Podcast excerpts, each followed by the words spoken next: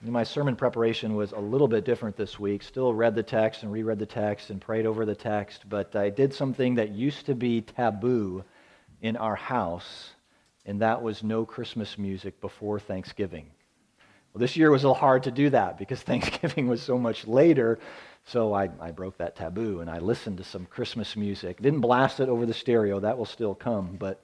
Um, just sitting quietly either in my office or with the headphones and listening some of the Christmas music. And I think it was probably some of the best sermon preparation for me um, for this the next few weeks. And I, I, trust you'll understand why that is as we go along here. But uh, turn your Bibles to Luke chapter 1. Our focus this morning will be on verses 45 through 55 in Luke 1. Um, as we get into this the story of the birth of our Savior, young Mary. She's very excited, very terrified, uh, received some very uh, unexpected news, the unexpected news that she's expecting. There's not many women that get the birth announcement for their baby before they know they're actually pregnant. Uh, but this happens uh, for Mary, and from an angel no less, uh, giving, giving this announcement. Um, and she's told that her cousin Elizabeth is also well along in her pregnancy, and so this is can imagine this would be too much. She needs to, uh, to go see if this is really true. And when she, she enters the home where Elizabeth is, she opens her mouth to greet Elizabeth. And there's this movement of the Holy Spirit, and they begin to celebrate.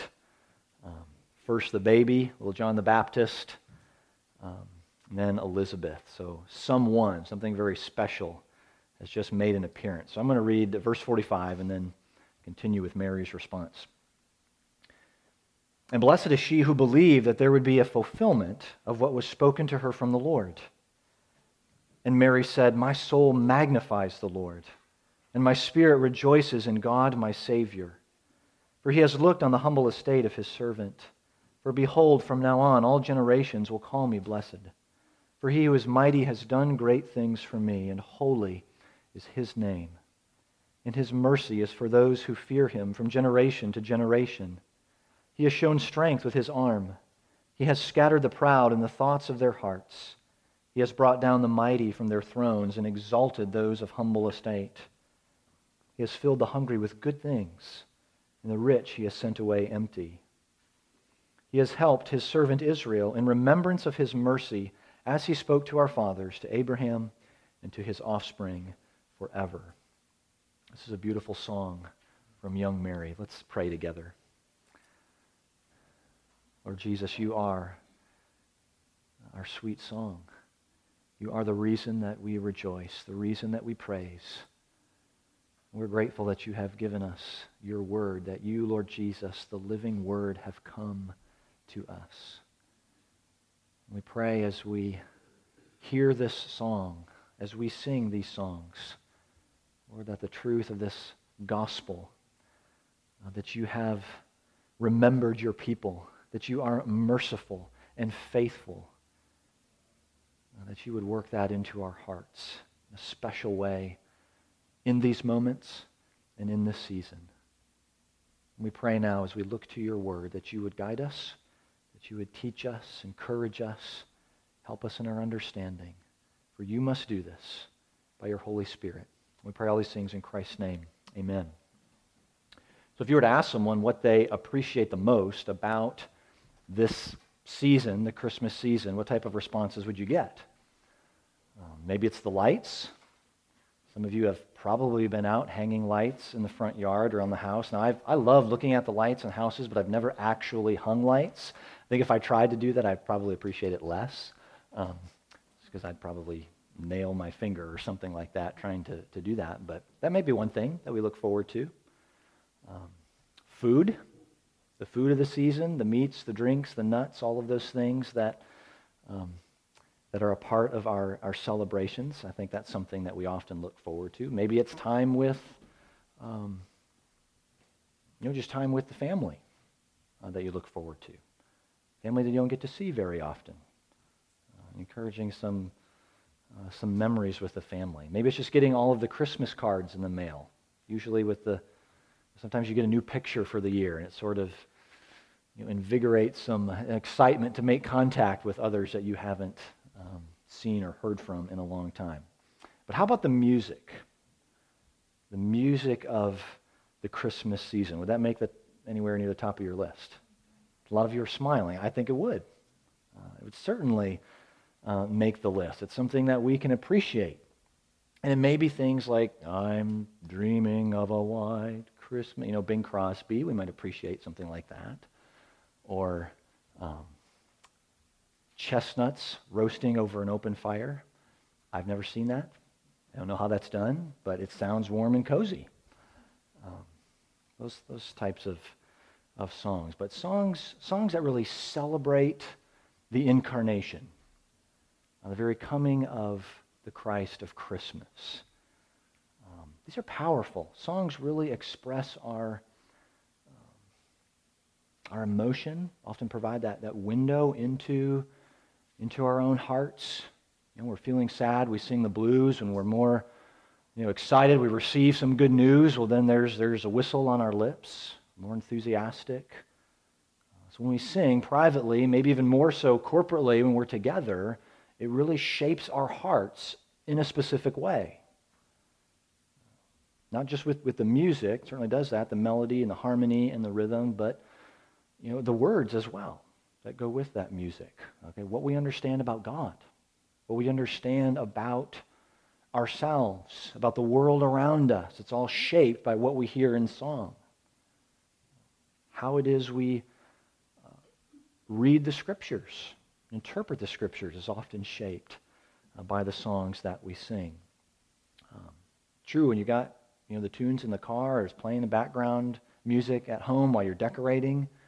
Um, powerful all year round, not just in this season, no doubt. So my, my desire for us in these next several weeks is to listen to the songs of Advent. The songs that are preceding the coming of the Lord, surrounding the birth of Jesus. Um, you know, we're going to listen to, we're going to join into um, these songs. They're all uh, come from Luke's gospel. It starts with Mary, then Zechariah. We're going to listen to the angels at the time of uh, Jesus' birth, and then Simeon when he gets to see the Savior uh, before he dies. And what's fascinating is these, these songs are only recorded in Luke's gospel. remember, Luke is a, a, physician, so he's got a pretty good attention to detail. You know, here, here's what happened, and then you know, and this happened, and, and, and you know, marching us along. But then, you know, you get to these songs, and there's a pause. The story really doesn't move forward at all. It just sort of sits and, and listens, rejoices in the gospel. Um, that should have that same effect on us uh, as we read them. So as I think about this season, I think about these songs. So there are a few times throughout the year where we're busier or could potentially be more distracted than this time of year. I mean, all the preparations, the planning, the parties, the just sort of the end of the year cleanup that happens. Um, that that comes around every every year about this time. Um, so being able to sit, slow down, and just relish the gospel you know, maybe there are some things that don't get done this season because we need to just sit in the gospel. Hear that sing to our hearts, that we need to sing. I, I know that some of us love to stay busy. Uh, we love the, you know, the decorating and the planning and the feasting and, and all that comes with the season. Um, nothing inherently wrong with that. But what might our hearts be missing if we are moving so fast and saying so, so busy that we can't hear the song. And uh, that, that's really what I want us to consider. And if you're new to the church or you haven't participated uh, in the life of the church for a while, it's just a wonderful season to be among the family of God, uh, to be in the church. And I pray that you will hear this gospel just resonating loud and clear um, here. And and that may very well change your life, whether you're looking forward uh, to that or not. Um, for those of you who have been in the church for a while, uh, you know, the message, the sounds, you've heard this before, you've heard it again. Sometimes it can be so familiar that it just scoots right on by us. Uh, don't let yourself just go through the motions this season. uh, take some time, maybe the best time that you could spend to slow down and listen. Slow down and praise. Luke really slows down with these songs. Starts with Mary's Magnificat. Uh, that word is the Latin translation of the first word in her song magnifies. My soul magnifies the Lord. And she, uh, she shares these words on the inspiration of the Spirit. Really, it's a lot like a psalm of thanksgiving that we find uh, from Mary. Um, so if we're going to slow down, we're going to let the, the incarnation just sink in, what might that look like? And Mary gives us an example of this. Um, lifting her voice in praise and gives several reasons, reasons for us to praise, uh, to magnify the Lord. I want to look at three of them this morning, three things that this accomplishes. God, He comforts the humble, He warns the prideful, strengthens the faithful, comforts the humble, warns the prideful, and strengthens the faithful. Sometimes in this season, doesn't have to be during the Christmas season, but you get a you get a phone call and you, you look at the caller ID and it's someone that you just haven't heard from in a really long time. Friend, family member, sort of surprises you. Um, that pleasant uh, distraction, that unexpected, hey, wow, look at that. I'm going to take this. Um, you sort of stop whatever you're doing and, and, take the call. And I think of, you know, young Mary, um, poor gal from Nazareth. She gets this unexpected uh, surprise of a lifetime. God has come to her. Now he's pouring out his blessing upon her. It's something that she is, is thankful for. Uh, here, Mary is not, you know, someone super special. She's really a nobody from nowhere. That God shows great favor to, shows his mercy. Uh, she begins to rejoice in her inner being. It doesn't mean she's not without questions. And you know, Mary's body is going to, to certainly grow more uncomfortable uh, in the days ahead. I don't know how many of you ladies were saying, My soul magnifies the Lord in those first few weeks or months of your pregnancy. Maybe not a lot. But, but you would if you were longing for a child. Um, or if you've had to reconcile the loss of a child before birth. You, you will rejoice you will take joy because it goes deeper than any discomfort you may experience. And so for Mary, that this joy, it, it's, it's going deep into her soul, what God has done for her, what God will do through her uh, for his people. See this in verses 48 and 49. Mary knows that she's undeserving. She has no status before God, certainly no status before men. And why should the Lord look upon her? Nobody. Because he chooses to. He is merciful. Chooses to bless Mary um, and through her to accomplish his purpose. She doesn't rage against this. There's, there's certainly questions. Not everything is answered. Um, but she was humble, submissive to the Lord's announcement. In verse 38, she says, I am the servant of the Lord. Let it be to me according to your word. And the Lord exalts her. He fills her, literally, will fill her womb with a good thing, with the best of things for her and for his people. It's not the first time that God has done this, not the first song that we have from a, a woman who rejoices in the Lord's provision for her. Think of Hannah in 1 Samuel chapter 2. The Lord looked upon her and gave her the child in Samuel. And she rejoices in his salvation. It's really the closest parallel we have in the Old Testament to Mary's song. The Lord takes the lowly and the humble and comforts them with his presence, with his provision. And so Mary will be called blessed by every generation, not because she has any personal worth or holiness on her part, because the child that she carries this child was the gift of God. The child was the, the Savior of the world that she so desperately needs and that everyone else so desperately needs. And she says as much in her praise in verse 47. The Lord God is her Savior. as he is the Savior of all who repent and believe. So any, any veneration or worship of Mary or prayer to or through Mary finds no, no grounding in the biblical witness. She is not in any way free from sin. But the Lord is gracious. He chooses her, He exalts her in her humble estate. And He does this in our lives, the life of the church. You want to get a little better idea of where God may be working in the life of the church? You know, look in those places that no one else seems to be looking. Look to the what may be more obscure. No one seems to be paying any mind. I mean, God delights. I think He absolutely delights you know, taking pleasure in raising up the nobodies. those who acknowledge their true status before Him. Okay, this is us. We're, we're nobodies. We have no status before a holy God.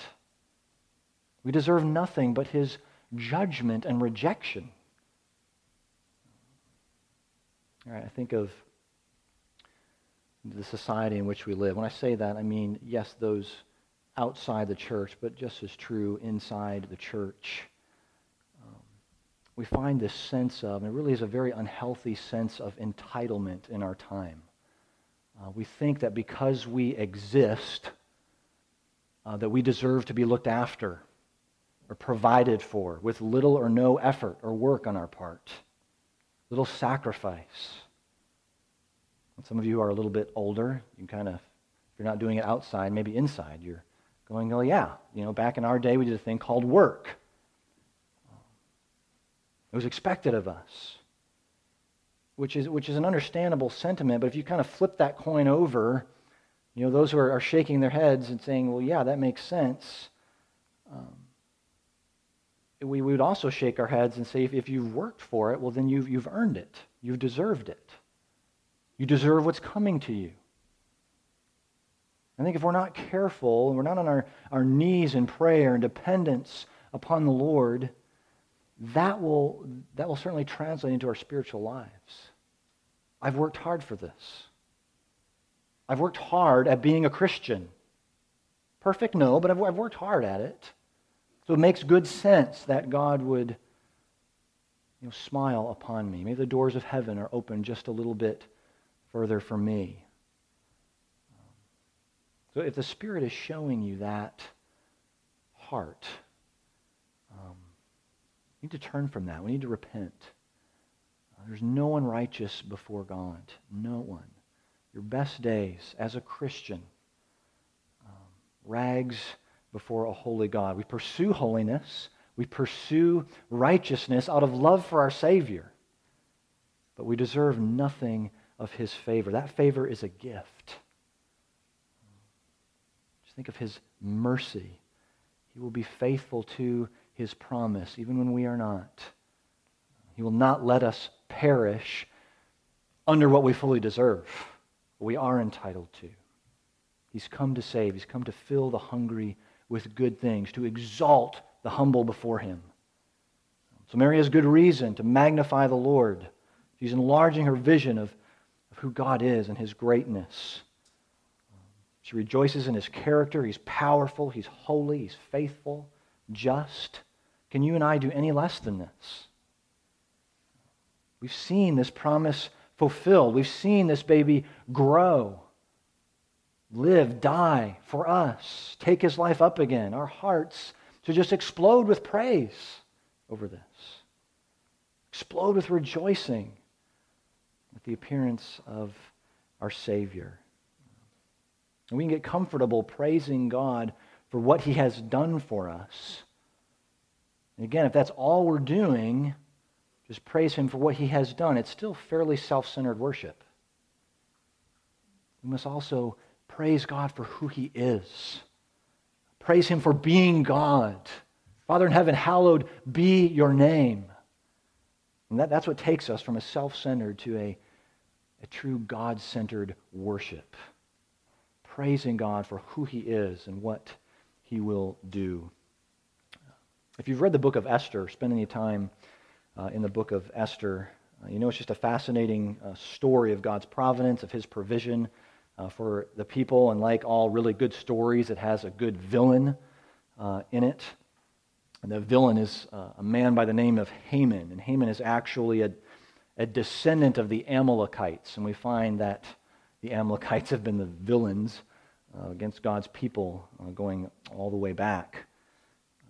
So we're not too surprised when we read that Haman wants to destroy all of the Jews under uh, captivity or under the Persian rule. Really, one of the more uh, selfish and prideful men we find in the Old Testament, who's just you know, one thing on his mind that's how great he is, um, how much the king must love him. But we know pride comes before the fall. Uh, and Haman has a great fall. It almost reads like a comic book at the end of Esther, where he, you know, his, he's hanging on the gallows that he actually built for uh, his enemies. But the Lord brings down and scatters those who are against him. Think of Pharaoh. Think of King Nebuchadnezzar, Goliath, not just non Israelites. Look at the kings that we find among God's people King Ahab and Asa and Jehoshaphat, King Ahaziah. They would all exalt themselves, rest upon their own might and control, and the Lord brings them low. That, that should humble us before anything else. You know, think of Joseph and Joshua and Hannah that we've mentioned, Ruth, now Mary, whom the Lord exalts in their humility. It's when his people turn and trust in their own ways that he scatters them into exile. It seems to be a, pretty clear application here for us. The church that humbles itself before God, humbling ourselves before one another, will see lives transformed by the gospel. The church that, that perseveres, goes about the work of the Lord faithfully in spite of the, the cultural pressures, will be refined, it will be fruitful. But when there's deep pride, when there is a, a willful resistance to self examination and repentance, what God's word reveals to us, then those people, those places will be humbled. They will be left empty. Um, are you and I humble and hungry before the Lord? And if we have hearts that are, that are hungry, that hunger after God, He will satisfy us with His grace, with more of Himself. But He does this for those who know their need, who are hungry for Him.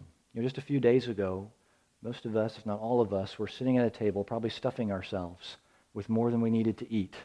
And we get to that point where we go, oh, no, no more. Can't take another bite of the turkey or the pie or whatever it was. Um, we can also do this spiritually. Say, enough. I'm full. I, I don't need more time in worship. I don't need more time in God's Word. I don't want to think about how my spiritual journey is impacted by my life decisions. The Lord may humble us. You know, if our lives have an emptiness to them, maybe we're having a, a hard time hearing the song that invigorates just a wonder and awe for God, we may need to consider what we have allowed to, to fill us. What's zapping that love, that commitment to Christ?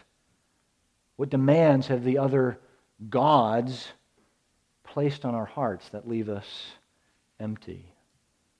Uh, maybe we're afraid of what other people think. Maybe we're afraid of losing control. Are we afraid of trusting? I mean, these are well established idols in the heart that will come up empty but keep us full and not hungry for Christ. So, Mary's song comforts the humble, warns the prideful, and strengthens the faithful. God has come to the aid of Israel. And the language that Mary uses here, it's, it's, it's a completed action. God is certain to act in this way, certain to accomplish what he's promised. Again, we don't uh, see the quotation marks here in her song, but her vocabulary is just covered with this Old Testament language. We could start with Psalm 103 or Psalm 107 and move to the prophets, Isaiah and Micah, who tell us that God's covenant promises to Abraham will be fulfilled. They'll be fulfilled in the ministry of Jesus. He is the true and faithful Israelite, the mediator of God's salvation, judgment. God has come to Israel with the Messiah that they've waited for, the Messiah that they need. So Mary's heart is strengthened. The faith of God's people can be strengthened in the confidence that he's fulfilled his promise. His promise to Abraham and to his seed. That Messiah is for us, Jew and Gentile, for all who are far off. Now God's people have been redefined by Christ, the offspring of Abraham, not those of just physical descent uh, these are those of every tribe and tongue and nation who are bound to Christ in eternal covenant. So God chooses and He uses the Jewish people in the Old Testament to, again, to, to show, to mediate His presence to the surrounding nations, that all people would know His power and His glory. That role is now expanded and fulfilled in the church all those who are in Christ. So, Lord's not fulfilling one plan for the church and then a, a separate plan for the ethnic Jew uh, that will somehow, you know, culminate in a renewed temple worship. No, this is one plan, one purpose, one people who are built up as a holy temple in Jesus, who is himself the fulfillment of that temple. So let's praise God for the role that we get to play in that unfolding plan. And what a privilege it is for us to be indwelt and used by the living God. Mary thought so, and she magnified his name for this. So the songs of Advent don't, don't move the story uh, forward, really. Cause us to pause, to celebrate uh, what has been uh, revealed by the hand of God. Uh, so when the world seems to speed up around us, so much to do, so much to to buy, so much to get to. It's really important that we slow down, sing of what God has done. So you remember what happened when Mary first came into the house Elizabeth. There was praise, there was rejoicing. One brother writes that the presence of Jesus is inseparably linked with the worship of God. We see that happening right here. John in the womb rejoiced, Elizabeth rejoiced, and Mary rejoices. Do we do this? Through faith, the Holy Spirit unites us to Christ in his life, his death, his resurrection, that we might be humbled and exalted at place of lasting glory. We certainly have a magnificat of our own. Uh, God has done great things for us in Jesus, and we rejoice in that. Let's pray together. Lord God, we do thank you for who you are as our Savior and our King, the Lord of life, and for what you have done. You have lived and given your life for us, taken that life up again. We might have life in you now and forever. Lord Jesus, in this we rejoice. In this our souls magnify your name We're grateful for how you have shown us this through Mary and her response. Lord, help us in this season to slow down, to listen well to the sweet songs of the gospel. Sing them to us anew, Lord, we pray. Now, as we go to your table, uh, prepare us hearts and mind uh, to feast upon our Savior in faith. We pray this in Jesus' name. Amen.